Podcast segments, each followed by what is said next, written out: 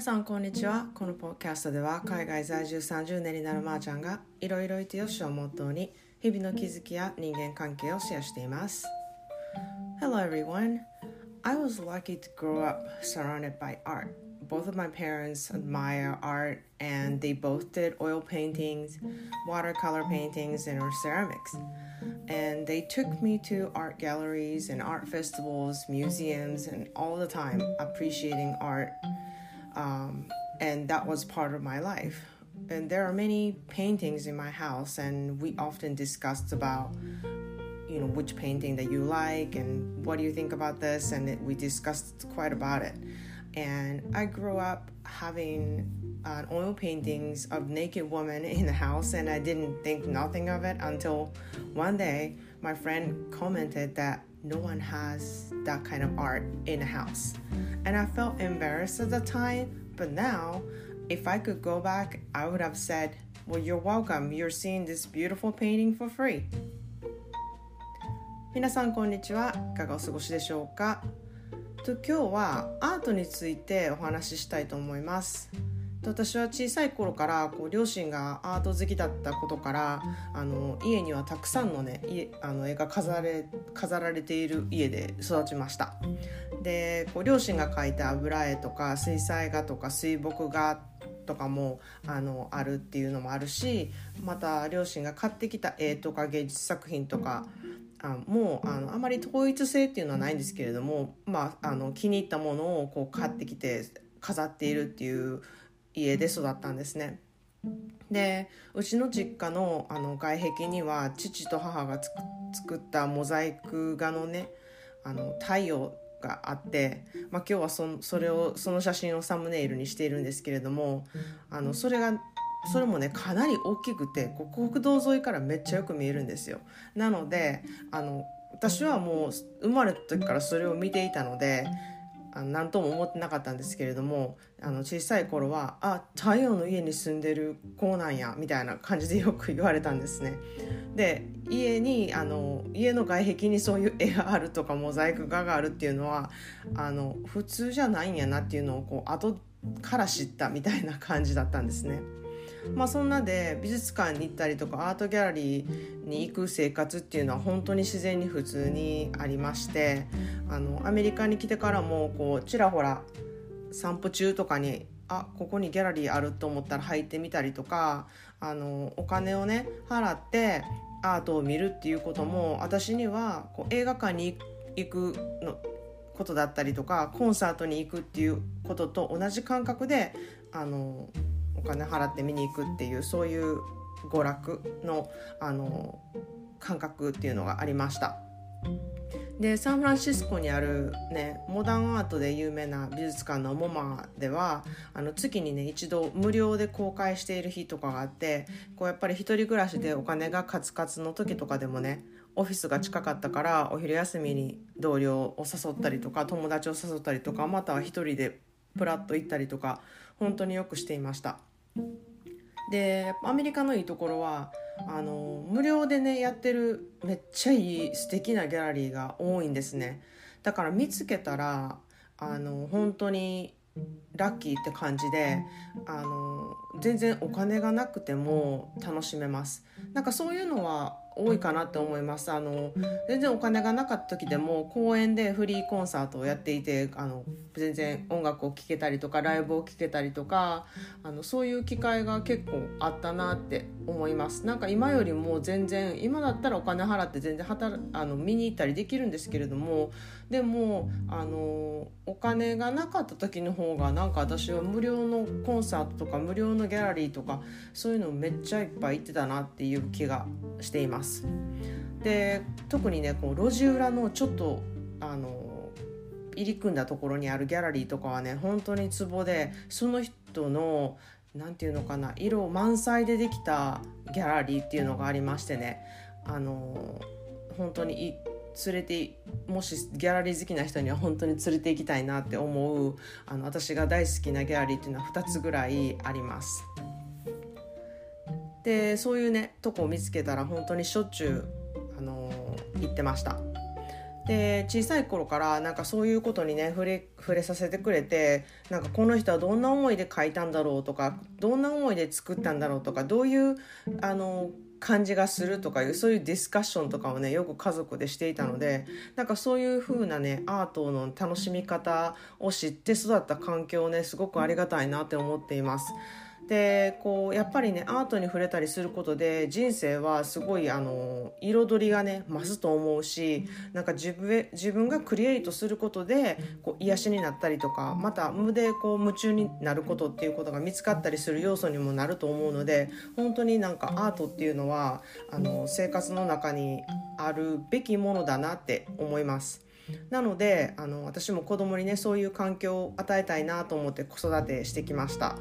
で子どもたちがね小学校へ入った頃に学校からボランティアでアートドーセンプログラムっていうのがあることを知ったんですね。でそれは主に公立の学校ではあの国の教育予算でね音楽とかアートの授業が大幅にカットされた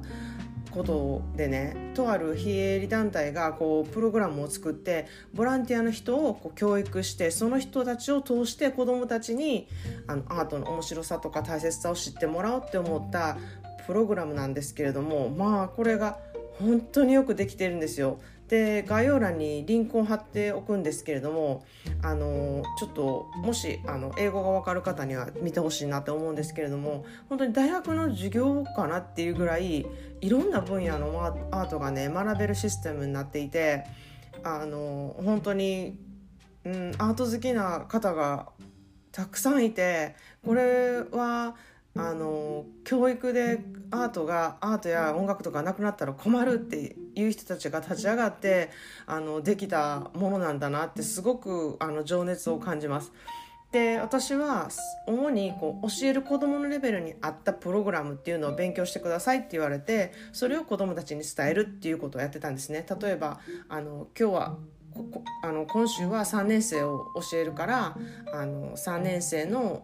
プログラム3年生にもあの基づいた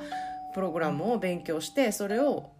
3年生に教えるっていうそういう感じでやるんですね。でこう大きなパネル式になった教材とかも貸し出しができてねそれを持って教室に行ったりするんですね。で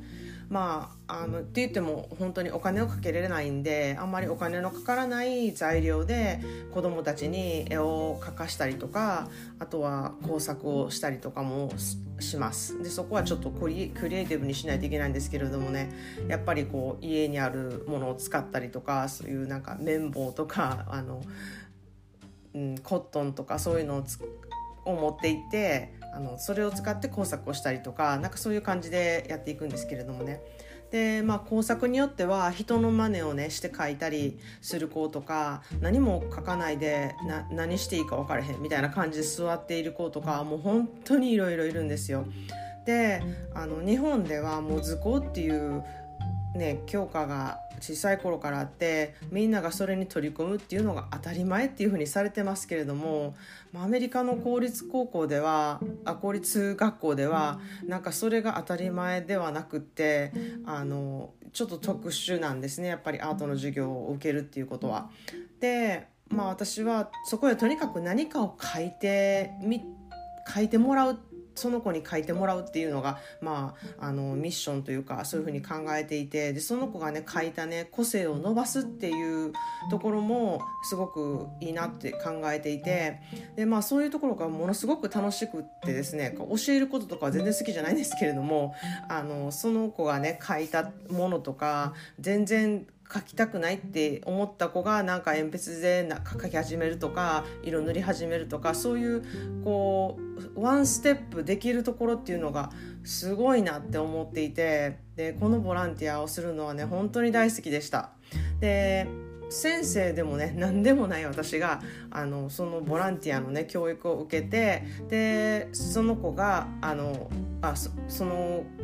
教室にあの一人でね向かって1時間そのアートの授業っていうのをするんですよ。で担任の先生はまあそばで見ていてちょっと手伝ってくれるっていう程度なんですけれどもこうなんかそのシステムがなんかすごいなと思ってやりたいって思う人が積極的にこうやって子どもたちにいい環境を与えれるっていうそういうシステムそれはもう本当にアメリカならではだなって本当に思います。でまあそんなで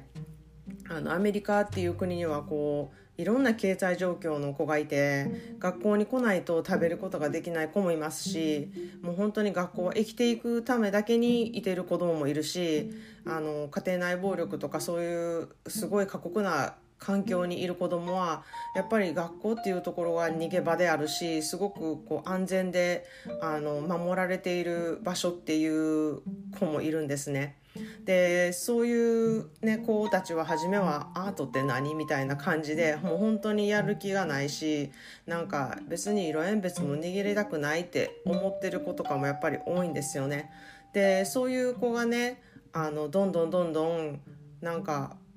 こんな絵も描けたよとかこんなあの絵描いてみたよとか